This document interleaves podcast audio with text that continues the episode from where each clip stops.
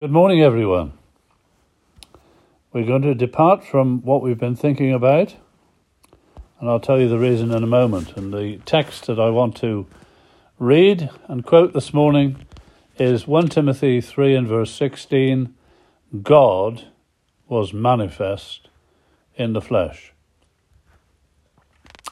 I originally had in mind to speak about the Christian home again today. However, as I was seeking God's help, I felt sure because of what happened on Friday, that I should speak about the glory of my precious Lord Jesus.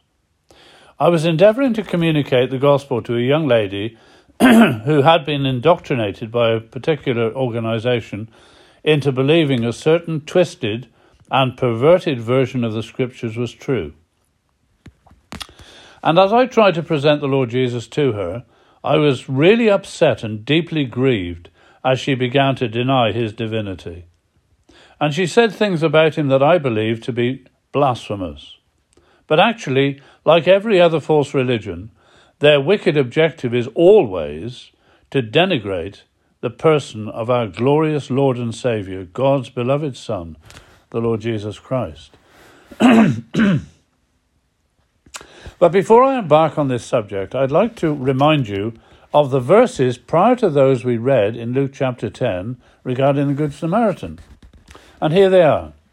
In that hour, Jesus rejoiced in spirit and said, I thank thee, O Father, Lord of heaven and earth, that thou hast hid these things from the wise and prudent, and hast revealed them unto babes. Even so, Father, for so it seemed good in thy sight. All things are delivered to me of my Father, and no man knows who the Son is but the Father, and who the Father is but the Son, and he to whomsoever the Son will reveal him. The fact that there has been a revelation of God to humanity in and through the person of God's own Son, the Lord Jesus Christ, is so wonderful and it is the greatest gift ever given. But please notice it's not to the worldly wise and the worldly prudent. No, it is to babes. In other words, those who, like children, trust what their father tells them and simply and humbly take God at His word. That's what faith is. John chapter 1 says, No one has seen God at any time. The only begotten Son, which is in the bosom of the Father, he has declared him, or he has shown him out. And again Jesus said, He that has seen me has seen the Father. So as we have seen the revelation of the Father, and that revelation is through the Son, our Lord Jesus Christ, there is not, nor indeed can be, a revelation of the Son himself. Jesus said, No one knows who the Son is except the Father.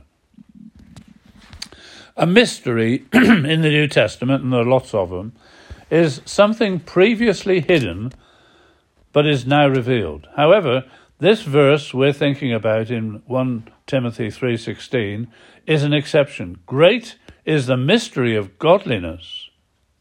God was manifest in the flesh. This truth that God became man, that Jesus is holy God and holy man, and that today there is a man sitting upon the throne of God in heaven, is impossible to understand totally incomprehensible. And even though incomprehensible and unknowable, these things are true and have been clearly stated in the Holy Scriptures. what I think is so incredible and sad is the attitude of heart that says, if I can't believe it, I don't. It, sorry, if I can't understand it, I don't believe it. There are many things in Scripture that we don't and can't understand. And why should we be arrogant enough to say that, therefore, we don't believe God's revelation? Are you setting yourself up as God? Why should the creature demand to understand everything about the Creator? Of course we can't. the wonderful fact that God became man in the person of Jesus is absolute divine truth and revelation and it has also been witnessed by those privileged people who have known the Lord Jesus and have borne testimony to these facts on the pages of our Bibles. Before his birth, even before he was conceived in the Virgin's room, womb, the uh, angel Gabriel came to Mary with the message, Thou shalt conceive in thy womb, and bring forth a son, and shall call his name Jesus. He shall be great, and he shall be called the Son of the Highest. And the Lord God shall give unto him, excuse me, I've got a frog in my throat this morning. the Lord God shall give unto him the throne of his father David. And he shall reign over the house of Jacob forever, and of his kingdom there shall be no end, no frontier, in other words. And Mary's reply was this How shall this be, seeing I know not a man? And the angel answered and said unto her, The Holy Ghost shall come upon thee, and the power of the highest shall overshadow thee. Therefore also that holy thing that shall be born of thee shall be called the Son of God. Also the angel said to Joseph, Joseph, thou son of David, fear not to take unto thee Mary thy wife, for that which is conceived in her is of the Holy Ghost. And she shall bring forth a son, and thou shalt call his name Jesus, for he shall save his people from their sins. Now all this was done that it might be fulfilled which was spoken of the Lord by the prophet, saying, Behold, a virgin shall be with child, and shall bring forth a son, and they shall call his name Emmanuel, which being interpreted is God with us. At his birth, the angel came to the uh, the shepherds on the hillside around Bethlehem. You remember, the angel of the Lord came upon them, and the glory of the Lord shone round about them, and they were greatly afraid. And the angel said unto them, Fear not, for behold, I bring you good tidings of great joy, which shall be to all people. For unto you is born this day in the city of David a Saviour, which is Christ the Lord. All this was prophesied centuries before his birth. Isaiah chapter 7 Behold, a virgin shall conceive, and bear a son, and shall call his name Emmanuel, God with us. Isaiah chapter 9 Unto us a child is born, unto us a son is given, and the government shall be upon his shoulder, and his name shall be called Wonderful, Counselor, the Mighty God, the Everlasting Father, or the Father of Eternity, the Prince of Peace. Of the increase of his government and peace there shall be no end, upon the throne of David and upon his kingdom, to order it and to establish it with judgment and with justice from henceforth even forever. The zeal of the Lord of hosts will perform this.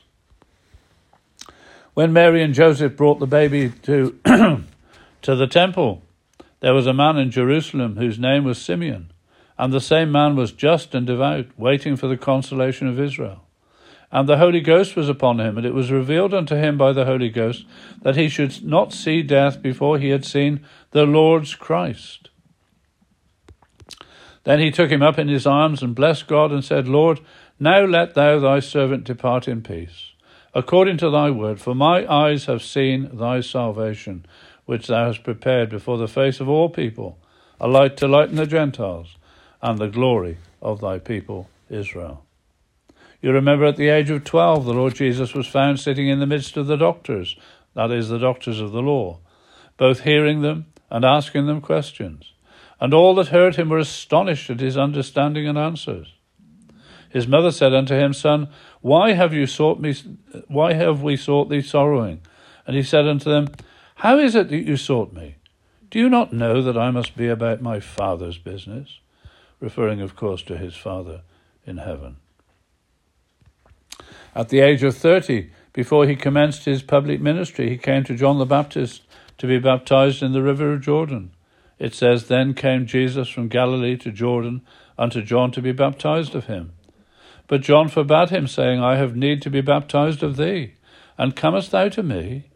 And Jesus answering said unto him, Allow it to be so, for thus it becometh us to fulfill all righteousness.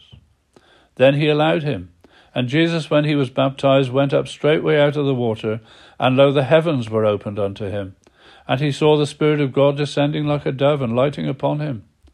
And lo, a voice from heaven saying, This is my beloved Son, in whom I am well pleased.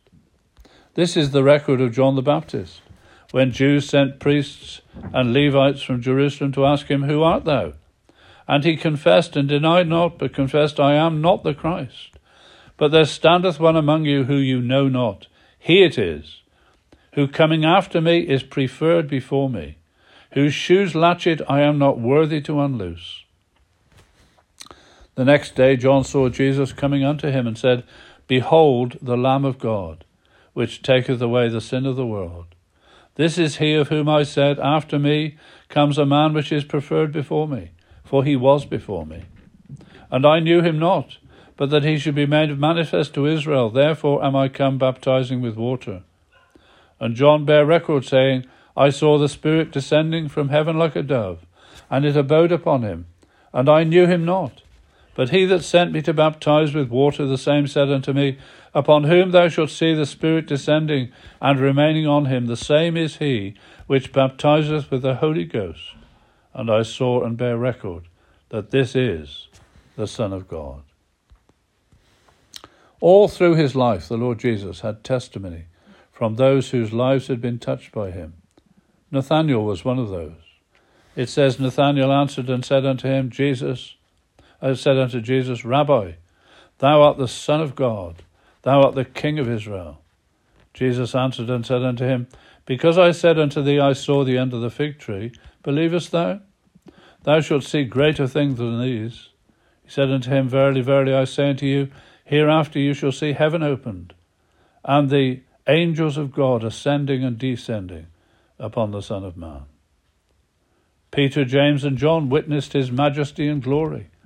Peter says, We have not followed cunningly devised fables, when we made known unto you the power and coming of our Lord Jesus Christ, but were eyewitnesses, of his majesty. For he received from God the Father honour and glory, when there came such a voice to him from the excellent glory, This is my beloved Son, in whom I am well pleased. And this voice which came from heaven we heard when we were with him in the Holy Mount. The blind man, you remember, who received his sight in John chapter 9. Jesus heard that they had cast him out, and when, it, when he had found him, he said unto him, Dost thou believe on the Son of God? He answered and said, Who is he, Lord, that I might believe on him? And Jesus said unto him, Thou hast both seen him, and it is he that talketh with thee. And he said, Lord, I believe. And he worshipped him in the Garden of Gethsemane when they came to take him. It says, Jesus, therefore, knowing all things which should come upon him, went forth and said unto them, Who seek ye? They answered him, Jesus of Nazareth. Jesus said unto them, I am. And Judas also, which betrayed him, stood with them. As soon then as he had said unto them, I am, they went backward and fell to the ground. Over and over, especially in John's Gospel, the Lord Jesus uses the divine title, I am. He said, I am the bread of life. I am the light of the world. I am the door. I am the good shepherd. I am the resurrection and the life. I am the way, the truth, and the life. I am the true vine. But here in John chapter 18, they went backwards and fell on their faces to the ground in front of the great I am, the God of Moses, who revealed himself in the burning bush the deliverer of his people from the slavery of Egypt. As Jesus reclined his head and dismissed his spirit upon the cross, the centurion and they that were with him watching Jesus saw the earthquake and those things that were done, and they feared greatly, saying, Truly this was the Son of God. And we could go on and on and talk about the resurrection and how he was seen and heard by his disciples and the women at the sepulchre and how he passed through closed doors and vanished out of their sight in his glorious resurrection body.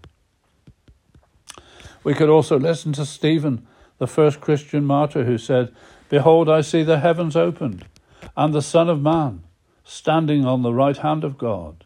And they stoned Stephen as he called upon God, saying, Lord Jesus, receive my spirit. But we might also think about what it is said in John chapter 1 In the beginning was the Word, and the Word was with God, and the Word was God. And the same was in the beginning with God. All things were made by him, and without him was not anything made that was made. In him was life, and the life was the light of men. And the Word was made flesh and dwelt among us, And we beheld his glory, the glory as of the only begotten of the Father, full of grace and truth. Please remember what Genesis 1 1 says. In the beginning, God created the heavens and the earth. And here in these verses, it was the Word who became flesh, who made everything. He is none other than the God of creation.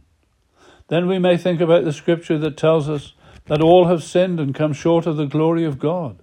But it says of Jesus, He did no sin. He knew no sin. In Him is no sin.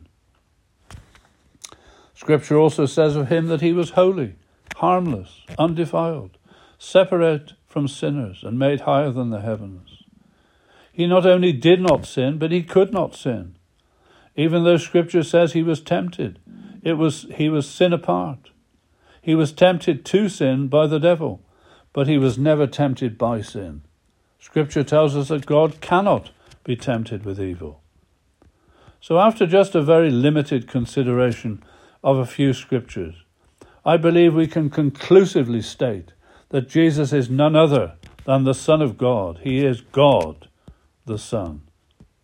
Hebrews chapter 1 makes it abundantly clear God, who at sundry times and in divers manners spake in time past unto the fathers by the prophets, has in these last days spoken unto us in or by his Son, whom he has appointed heir of all things, by whom also he made the worlds, who being the brightness of his glory, and the express image of his person, and upholding all things by the word of his power, when he had himself by himself purged our sins, sat down on the right hand of the majesty on high.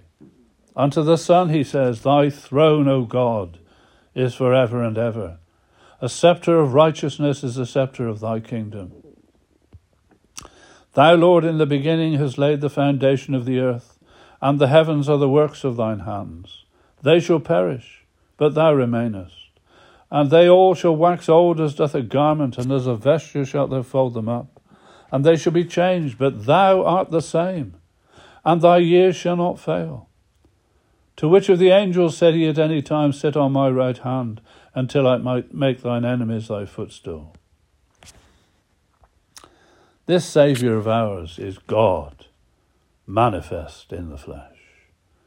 When Jesus presented himself to Thomas after the resurrection, Thomas said, My Lord and my God. Because we cannot fully grasp this unknowable fact, makes no difference to the truth of it. So much more, so very much more could be said to endorse and confirm to the believer's heart the deity, the divinity, the godhood of the person of our Saviour, the Lord Jesus Christ. His very name means Jehovah the Saviour. And Jehovah means He who always was, who always is, and who ever is to come. He is the eternal God. Let us then this morning and every moment of every day wonder with amazement and worship the person of the Lord Jesus Christ. As Romans chapter 9 says, As concerning the flesh, Christ came, who is over all God blessed forever. Amen. May the Lord establish within your heart afresh today the Godhood, the fact that our Saviour is none other than God manifest in flesh. God bless you.